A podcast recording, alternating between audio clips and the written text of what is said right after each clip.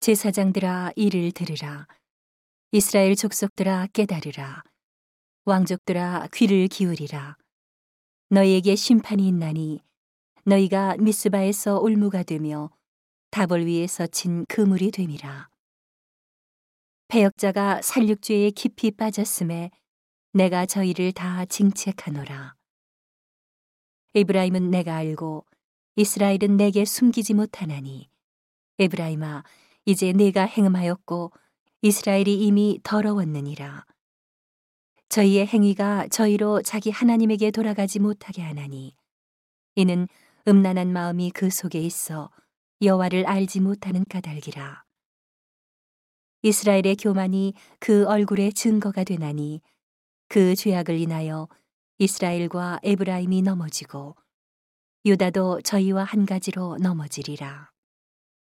저희가 양떼와 소떼를 끌고 여호와를 찾으러 갈지라도 만나지 못할 것은 이미 저희에게서 떠나셨음이라. 저희가 여호와께 정조를 지키지 아니하고 사생자를 낳았으니 그러므로 새 달이 저희와 그 기업을 함께 삼키리로다. 너희가 기부하에서 나팔을 불며 라마에서 호각을 불며 베다웬에서 깨우쳐 소리하기를 베냐미나 내 뒤를 쫓는다 할지어다. 견책하는 날에 에브라임이 황무할 것이라. 내가 이스라엘 지파 중에 필연 있을 일을 보였노라. 유다 방백들은 지게표를 옮기는 자 같으니 내가 나의 진노를 저희에게 물같이 부으리라. 에브라임은 사람의 명령 좇기를 좋아하므로 학대를 받고 재판의 악재를 당하는도다.